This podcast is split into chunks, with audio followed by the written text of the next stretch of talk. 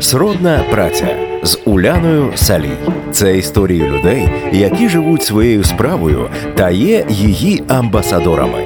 Знайомство з професіями та їхніми обличчями на радіо Сковорода. Друзі, всім привіт! З вами я Уляна Салій, і ми записуємо черговий випуск подкасту Сродна праця. Сьогодні будемо досліджувати професію, про яку насправді знають багато хто, але так само і багато хто не зовсім розуміє, що це взагалі таке. Digital спеціаліст. Саме про цю професію будемо говорити разом із Мелісою Садик, яка є керівницею digital агентства Краса Ейдженсі у Львові. Привітики! Всім привіт, дуже вдячна за запрошення. Мені здається, сьогодні буде супер цікаво. Мені теж так здається, тому що професія, яку ти представляєш, вона настільки широка. От зараз якраз ми з тобою і зрозуміємо, що це таке, хто ці люди, чи це SMM, чи це таргетологи, чи це email-маркетологи, чи це якісь онлайн-маркетологи. Що це взагалі таке, і м, який комплекс послуг виконує digital-спеціаліст? Так, обов'язково все розкладемо по поличках, тому що у кожної людини складається різне враження, коли не слухають, чують взагалі слово digital спеціаліст. І я сама для себе виділила декілька підпунктів, про які сьогодні зможу поділитись. Отож, давай напевно розпочнемо із найпростішого. Ми трішечки з Мелісою поговорили перед е, нашим записом про те, про digital спеціаліста і digital маркетолога.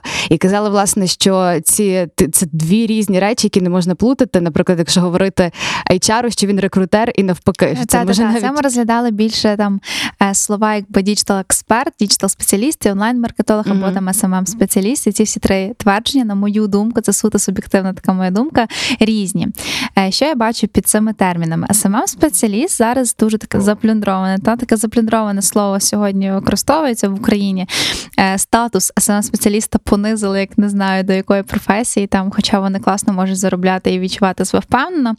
Е, але smm спеціаліст це не людина, яка виконує всі процеси. Звісно, це може бути універсальний солдат, який може і текст написати, і рекламу запустити, і стратегію прописати, і з блогерами поспілкуватися і так далі. Але насправді я би рекомендувала кожного разу звужуватися, що я пропоную своїм студентам. Тобто, саме спеціаліст можна е, поділити, саме спеціаліста можна поділити на три категорії: це саме спеціаліст універсальний солдат, це зараз важче, тому що їх дуже багато і вони не до кінця компетентні. Друге, це саме спеціаліст конкретної ніші. Наприклад, ви СММите суто для ресторанного бізнесу або суто для тату студії.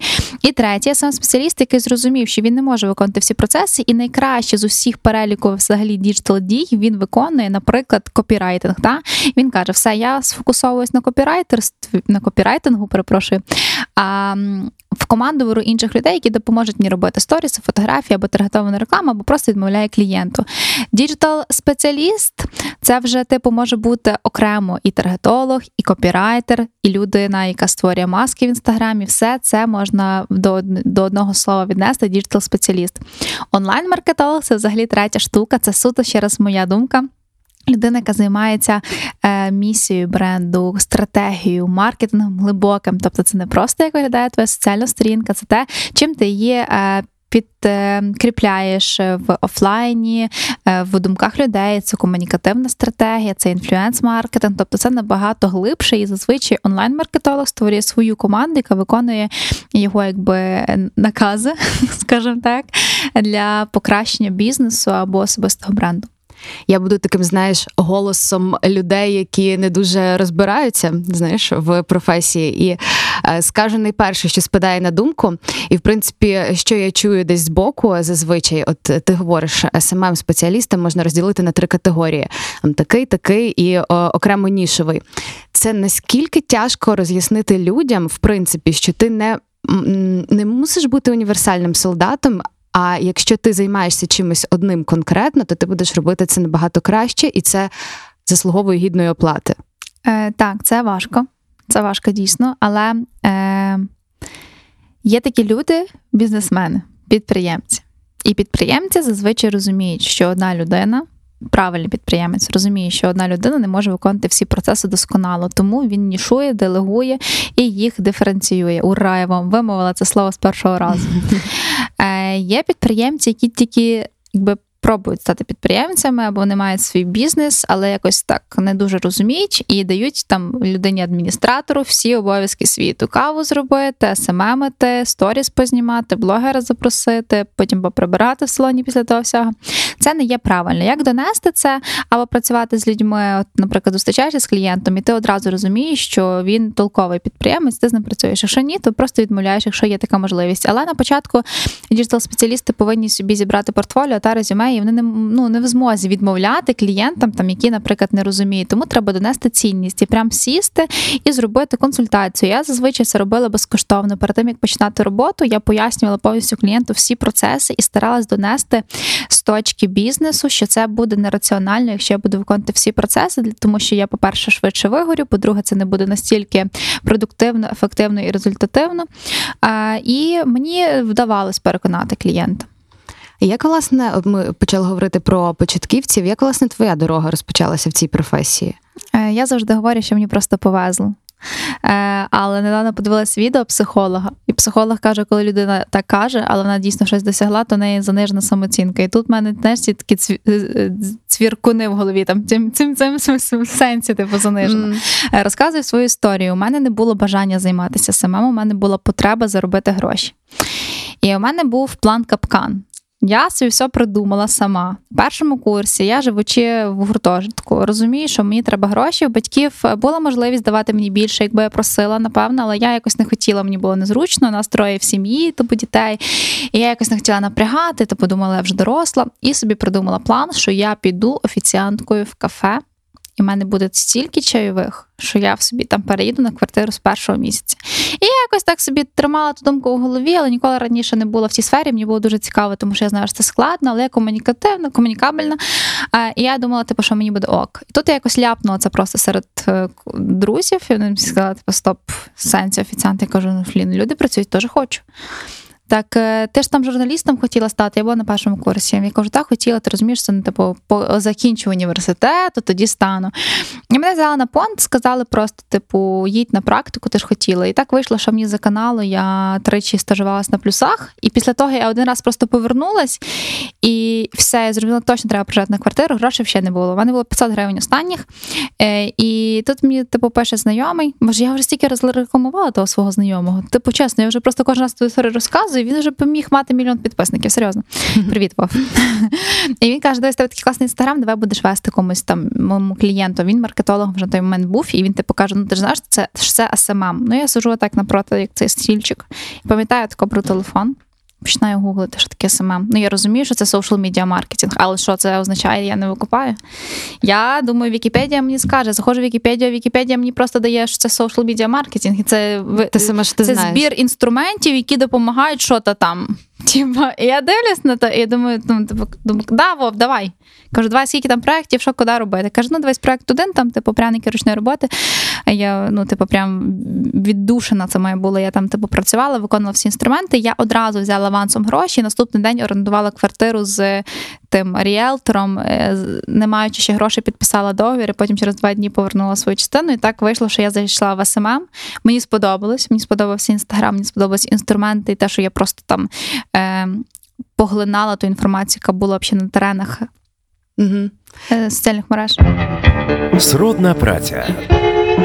Знайомство з професіями та їхніми обличчями на радіо Сковорода. Е, я от одразу хотіла запитати, так що таке СММ? От ти дослідила це, погуглила це і вже сама почала робити. Е, що СММ це? це складно. СММ це не про котиків, які є ще фрази. Що для мене СММ?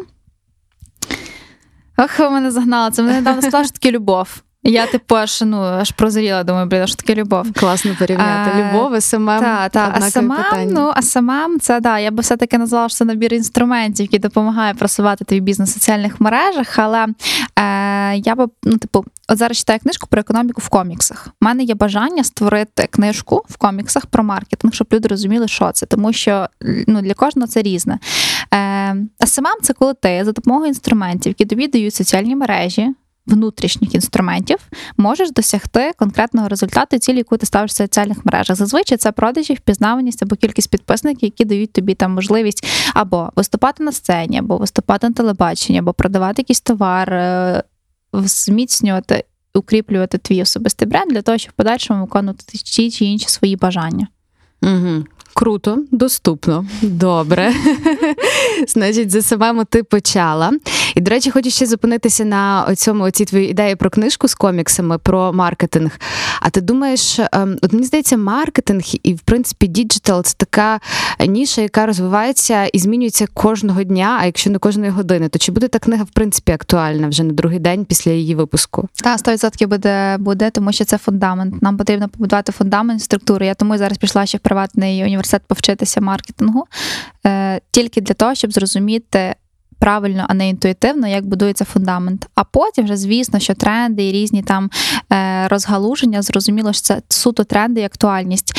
Е, Просто я би зробила цю книжку на збірці референсів, на, збірці кейсів, коли ти маркетинг показуєш через кейси, не через слова. Через слова взагалі нічого не зрозуміло. Типу, треба малювати картинку, треба показати історію. Вчора слухала вебінар, як жартувати брендом в соціальних мережах. Ну, блін, взагалі офігенська тема, і це все, типу, е, вебінар йшов 50 хвилин.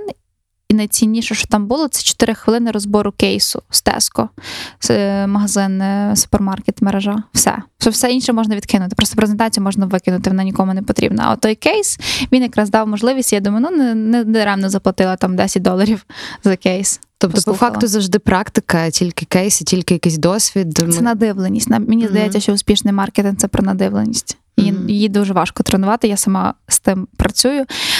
Але маркетинг це про надивленість і про інтелект. інтелект. Коли ти більше знаєш, це типу це як гумор. Типу гумор це інтелект, інтуїція це інтелект, так само маркетинг. Та справді ти дуже права. Ми мали подкаст із гумористом, і він так само казав, що це просто надивленість. Це ти десь схопив один факт, другий, третій, і потім ти вже за допомогою своїх якихось навик, е, які в тебе є всередині, ти це все склеюєш докупи і виходить жарт. От реально, от беручи до уваги весь все зовнішнє середовище. Повертаємося до твоєї доріженьки, до діджитал-спеціаліста і, власне, до керівниці агенції.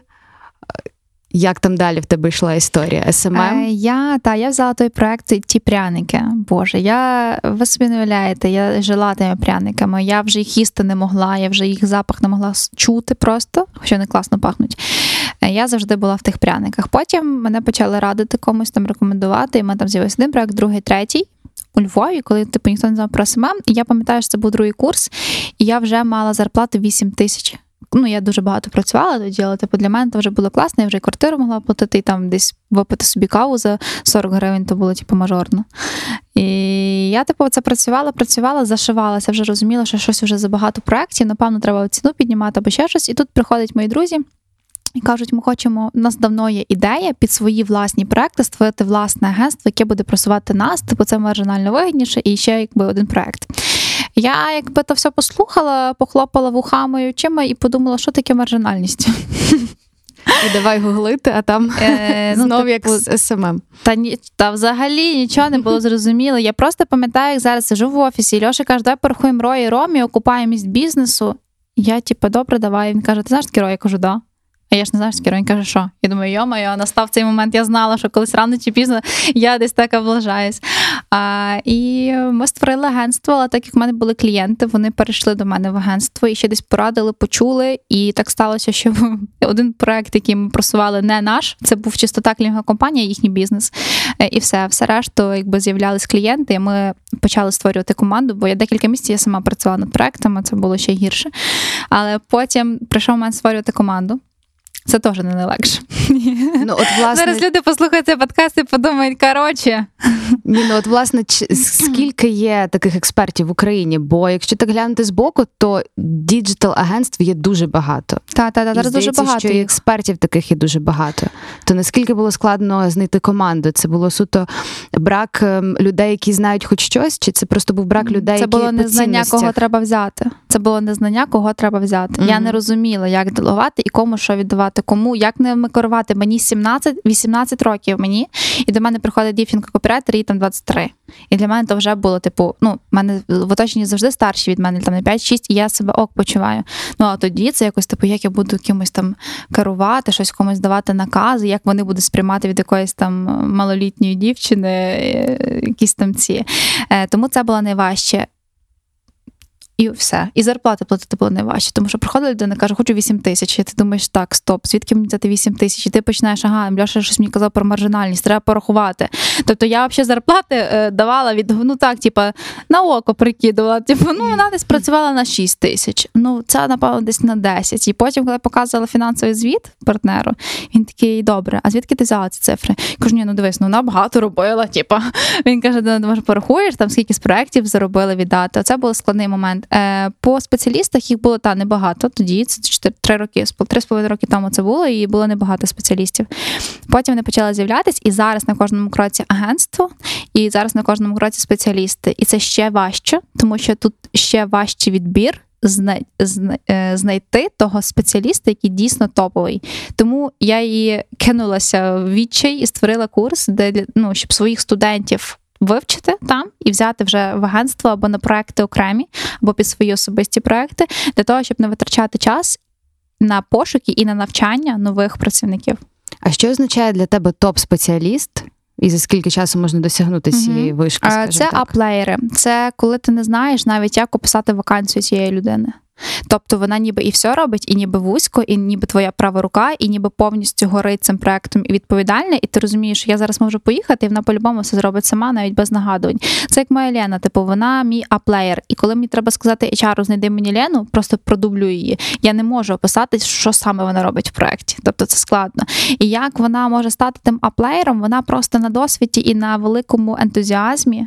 Вчила багато всього, і людина відповідальна. І коли вона горить проектом, то, типу, їй не треба ніяка мотивація. Типу, звісно, в грошах мотивація є, але коли вона, наприклад, ми там запустили курс, е, все класно йде, потім місяць паузи, бо ми готуємо наступний проект. І, і вона сама каже: дивись, у нас місяць паузи, давай в цей місяць паузи, хоча б мінімально щось запустимо, давай проведемо вебінари, підігріємо ще щось, давай це, давай лекцію. Тобто вона сама драйвить мною і може мені щось там сказати, покерувати. Оце мені подобається. Це топ-гравці.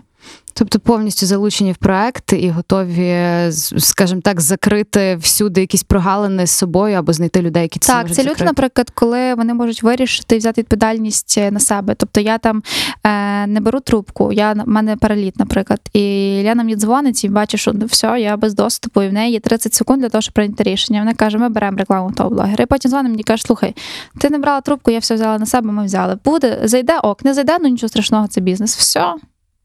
І, типу, мені, мені це подобається, коли є така людина в команді. Сродна праця з Уляною Салій. От ми, власне, чому досліджуємо те, як ти прийшла в цю професію, тому що хочемо зрозуміти, як іншим людям можна досягнути там якогось певного рівня саме в діджитал. Як бути діджитал-спеціалістом? Зрозуміло, що нема кафедри діджитал в будь-якому мене є, У мене є діджитал академія, але не про це. Як е, стати тим діджитал спеціалістом зараз та сьогодні? Багато читати. Багато дивитись, багато слухати і старатися повністю всю інформацію, яку ви почули сьогодні, застосувати на конкретному кейсі. Якщо кейсу не існує, створіть цей кейс. Якщо не існує бізнесу, зробіть інстаграм-сторінку з кафе і попробуйте її просунути без фізичної точки з кафе. Не знаю, попробуйте свій бренд, запакувати свій особистий, на ньому відточувати всі знання. Е, також не соромтеся. Пропонувати свої послуги самі, якщо ви впевнені, або ви хочете спробувати. Починати це можна з батьків, друзів, родичів. Наприклад, хтось там має малесеньку пекарню. Так візьміть ту пекарню і спробуйте там її розкачати самі. От запакуйте цей кейс і прийдіть до клієнта суміжною нішою вищого рангу, наприклад, і запропонуйте, скажіть, от, от я вів пекарню, от в мене такі результати. Я зроблю вам ще краще за такого за такий то проміжок часу і за такий конкретний бюджет.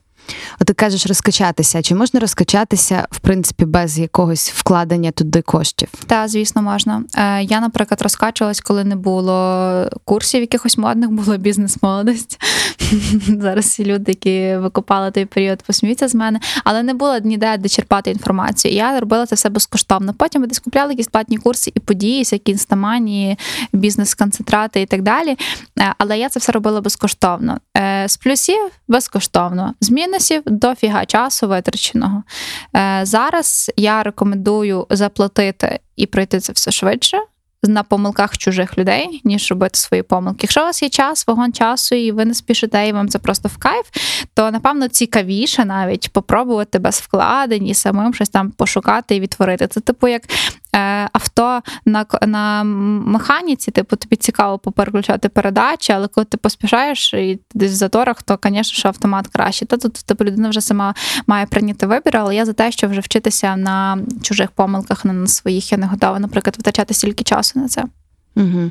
Давай поговоримо про тренди. От ти згадала щойно про блогерів і про роботу з ними, там про рекламу угу. з блогерами. І це зараз така одна з основних найкрутіших реклам для бренду маленького, середнього, великого. От як ти бачиш, в принципі, зараз співпрацю з блогерами? Наскільки це важко? А ну дивіться, це тренд, але все одно залежно від бізнесу, від ніші, від аудиторії і так далі. Якщо ми продаємо товар, який коштує 300 гривень, то нам не завжди є. Е, змога, наприклад, давайте уявимо, вебінар коштує 300 гривень. Я купляю блогера-мільйонника за тисячу доларів рекламу. Мені це не вигідно, тому що навряд чи ми окупимо цей е, вклад в блогера і ще заробимо на продажі вебінару. Якщо ми продаємо футболку за 300 гривень, і вона всім потрібна буде літом, і беремо блогера-мільйонника, то ми 100% це окупимо, якщо вона крута і дійсно там прикольна. Тому тут треба над цим е, теж задуматися. Е, По блогерах е, чи легко важко з ним працювати? Е, все залежно від бюджету. Мені здається, що все впирається в бюджет і в правильний відбір блогера на рекламу. І ти ніколи не вгадаєш. Тобто ти не можеш попросити в блогера гарантії, і це ну, це окей, я погоджуюся з тим. Ну тобто, е, коли мені кажуть, от ми в тебе візьмемо рекламу, який буде прихід, та фіг його знає. Типу, якщо я бачу, що ваш продукт пасує моїй аудиторії, то я беру це вже це ви вже від. Прийшли той кастинг і той відбір, значить, це вже цікаво мені, а можливо і моїй аудиторії. Я не можу давати ніякі гарантії. Коли просять гарантії, я просто віддаю гроші, я не працюю.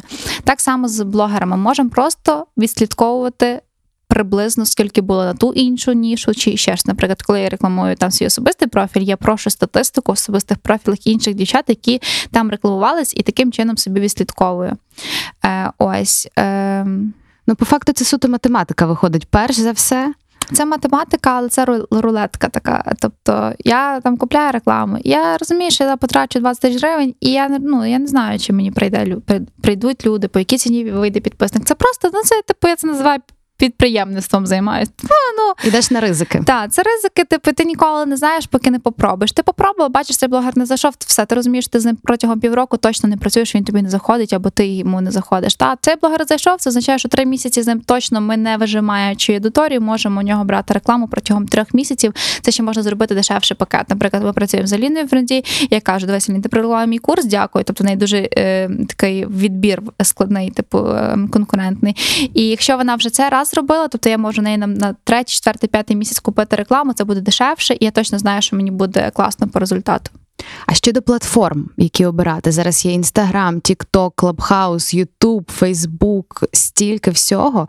І, е, в принципі, яка твоя думка про такі актуальні зараз як TikTok, так і Clubhouse? Ну, це все теж залежить від ніші, і найцікавіше те, що ми, як люди багатогранні, можемо зайти в будь-яку соціальну мережу і показувати свою різну сторону. Наприклад, е, мій TikTok – це треш. Ну тобто, мені мені кожен раз соромно відкривати свій TikTok, але я бачу, що він мені приносить аудиторію е, і.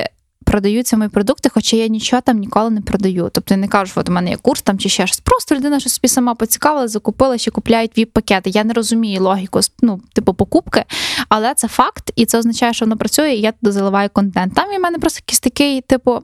Ну, серйозно, мій перфекціонізм плаче, коли відкриваю мій TikTok. Але я це роблю тільки через те, що там мій TikTok maker каже, це зайде, це зайде, і ми тестимо. Але якщо стосується, наприклад, ніша кейси, там б'юті сфера, е, автотюнінг, е, якась не знаю. Кав'ярня або блог з рецептами, ну в Тіктоці ну просто зриває. Е, лікарі, гінеколог, стоматолог, юристи, адвокати, психологи. Мені мама скидає відео нарізку в Тіктоці, де психолог розказує, що чоловік робить тільки одну задачу, і десь там може згадати, що йому треба ще зимові шини купити. А жінка може 13 задач паралельно робити. І це вона мені в Тіктоці скидає, мамі 42 роки. Так, тому TikTok, типу, це крута платформа. Зараз там можна безкоштовно ще просуватись, але вже є TikTok Ads, типу як рекламний кабінет менеджерів як в Фейсбуці, Інстаграмі, і вже дозволило таргетувати на Україну. Тобто я можу вже тепер бустити, рекламувати свої пости. Це означає, що я вкидуючи гроші, даю менший е, трафік органічний, е, тобто. Це як в інстаграмі тепер буде платформа. Мгм. Чим, чим більше заплатив, тим більше отримав переглядів. Для мене особисто це прикольно, бо мені треба швидше зібрати мільйон, і я готова вкладати в це гроші. Люди, які хочуть це зробити з мінімальними вкладеннями, це не дуже класно. Тому попередні півроку я всіх. е, Штовхала і казала, заходьте в TikTok, поки це безкоштовно, і робіть там контент. Clubhouse. Clubhouse це теж прикольна мережа. Просто в Україні вона швидко здулася, але в на заході вона все одно офігенно працює і там закриваються угоди. Я е, встигла ще теж пошуміти своїми колегами, але коли мені здається, відкрився Clubhouse в Україні, там єдині кімнати це було типу, як стати мільйонером, запуски бізнес-проектів, продю- продюсірування і так далі. Е, Вдалося послухати кімнату про парфумерію, про авто. Е, І ми ще грали таку е, гру Вгадай мелодію. Мгм. Я потім робила гру Аліас. Тобто Clubhouse мені дуже сподобався. У мене органічно прийшло близько трьох тисяч підписників. Е, Просто через те, що я вмикала мікрофон і щось там десь не десь говорила в кімнатках. Е, Тому я би завжди радилася, е, радила нішуватися в різні соціальні мережі з різних сторін. Тобто аудиторія завжди різна, контент завжди різний, і це не означає, що нам потрібно взяти весь контент з Інсти, закинути його в Фейсбук, потім конвертнути його в TikTok і ще закинути в Clubhouse якусь лекцію про те, що ти написав пост. Не зовсім цікаво, і ми завжди межувати. В інстаграмі я така, як є. Та в Фейсбуці у мене там завжди звіти, аналітика, фотозвіти з Львівської міської ради. Такий серйозний класний контент. Е, В Тіктоці взагалі ну, мене, ну, типу, можете самі глянути. І в Клабхаусі більше експертність. Тобто, виходить, не можна заливати один той самий текст, одні ті самі фото у всі соцмережі, які я часто бачу, роблять бренди і в Фейсбуці, в Інстаграмі всюди однакове. В Твіттері, Твіттері, та. та, до речі, ну в Україні Твіттер, мені здається, не популярний абсолютно. Ну, якщо це стосується брендів компаній, які працюють на Америку, Британію і Європу, то це супер актуально. І так само Ну, так. Це е, IT, це дизайн. е, Тобто такі сфери вони дуже популярні і навіть шукають спеціалістів, які зможуть просувати їхні твіттери в Україні.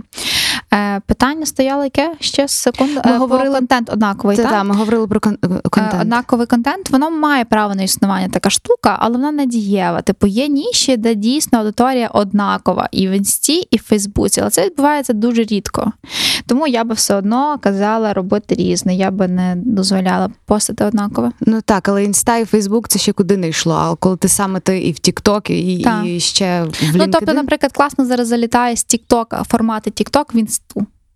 Люди іноді не хочуть заходити в TikTok, і коли вони бачать трендів, тренд в TikTok, вони його відтворюють, реалізують і закидають в інсту в сторіс. Е, І вони класний фідбек отримують. Або дуже такий, до речі, інсайт, е, ну, дебільний інсайт, але він, ну, він типу, дієвий.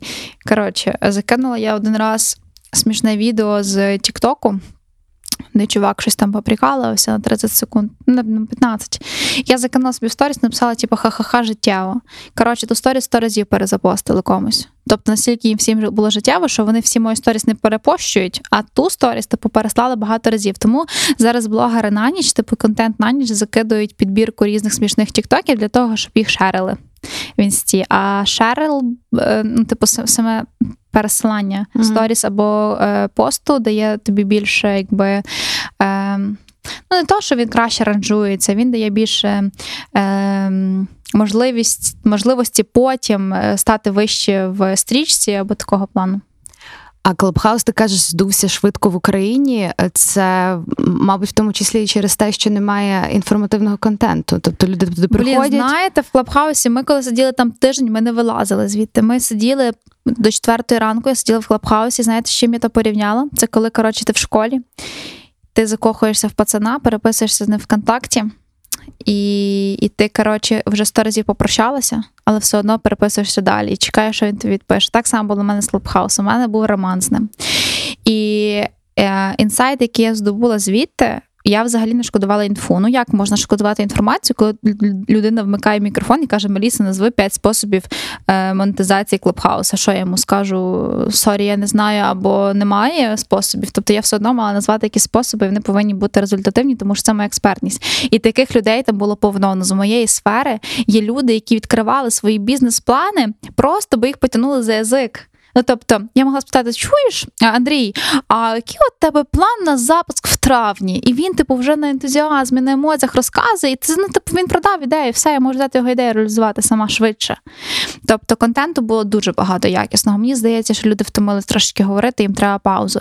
Я П'ять днів без перестанку говорила в клабхаусі, це були як наркотики. І потім я вийшла, і якось мені вже типу так просто є момент такий, люди, які послухали твою інформацію, вони тобі подякували, а потім ти заходиш в новий день. Людина питає зазвичай то саме, що ти вже і так п'ять разів попередніх днів розказувала, і ти думаєш, ну come on.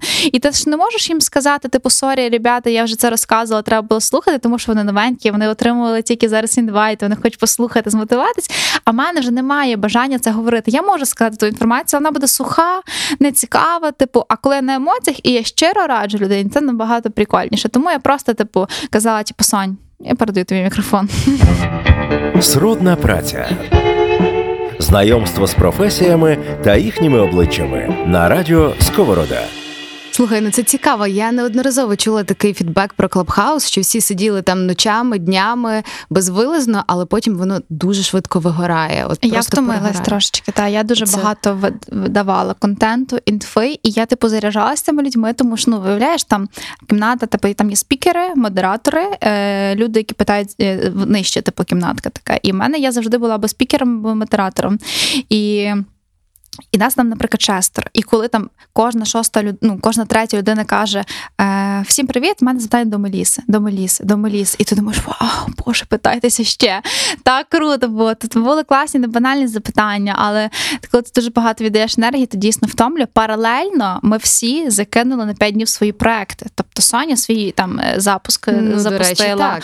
Е, чуваки взагалі дизайн не віддавали купу часу, бо вони в клубхаусі сиділи. І це так затягувало. У нас були чати в Телеграмі програмі, які називалися клабхаусники, щось таке. Mm-hmm. І ми собі думали, так, в 6 годині там кімнатка. Ну, ми зазвичай робили в 11 вечора їх всіх, тому що треба було зранку трохи трохи попрацювати.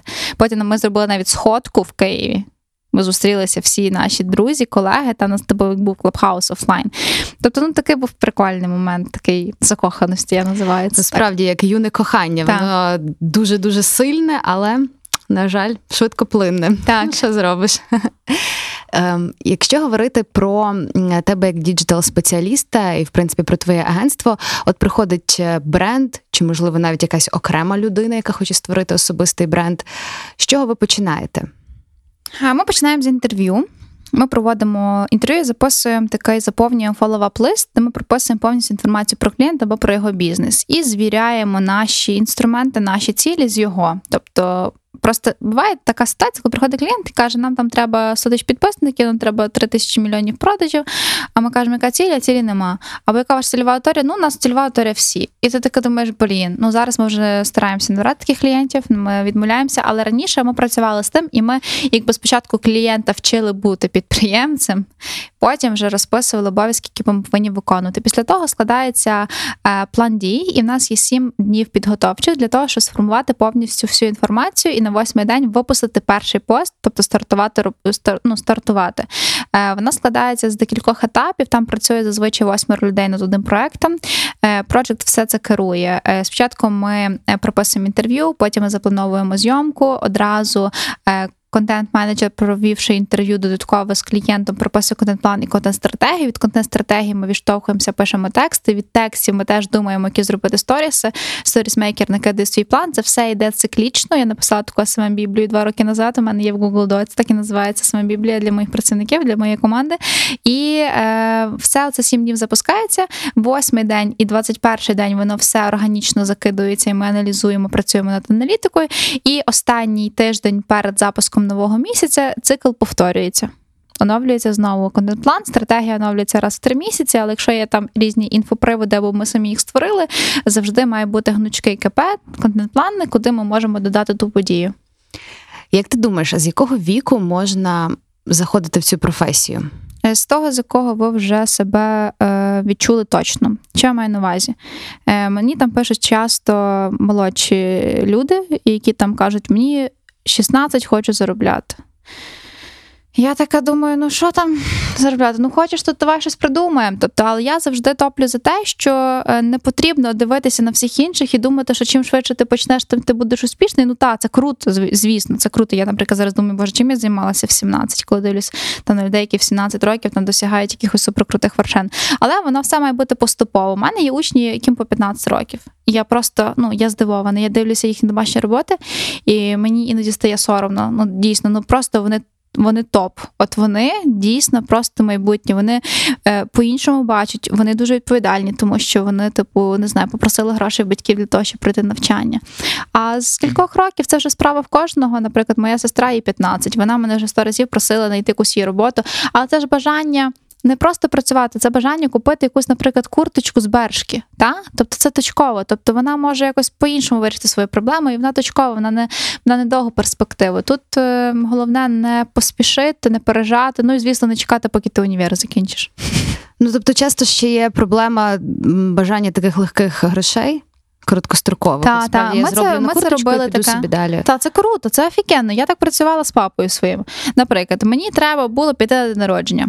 Папа казав: я тобі даю гроші на день народження, але ти там ще хотіла ще щось. Давай з вікою поприбираєш в дворі, позбираєте горіхи і порвете травичку. Без проблем. Ми це все робили, папа давав нам чові там по 50 гривень, наприклад. І це було рідко, типу, це ж не було таке, типу, якесь е, занадто, знаєш, але це мотивувало, і ми так з радістю це все прибирали, взагалі просто. А як ти думаєш, яке в принципі майбутнє в е, цієї професії?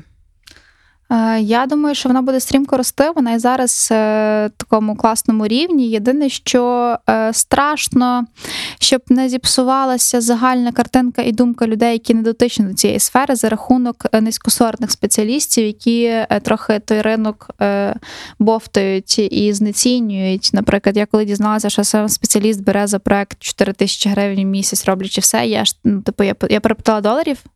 Ні, 4 тисячі гривень, я така так, стоп, в сенсі. Ну як? Що ви зможете зробити за 4 тисячі гривень? Це ж типу навіть на рекламний бюджет на місяць. Е, Тому я якраз стараюсь виховати ту думку е, і виховати тих онлайн-маркетологів, які зможуть підняти ту професію ще вище на класний рівень. І насправді це там кра- Україна і інші країни, там, е, які там колись були в СНГ, то вони, типу, цю штуку викупили. Я от була в Еміратах, там ніхто не знає про СММ, крім наших, які там живуть, і там середня зарплата там 3 тисячі 4 тисячі доларів, тобто така, типу, в хорошої людини. Тобто за проект можна взяти трьошку баксів, мати 5 проєктів і собі жити, і нічого не сумувати. І ніхто навіть не засумнівається. Так, за Європу не так само. В Європі нереальні ціни на косметологічні послуги і на б'юті-салони, і це все роблять отак просто.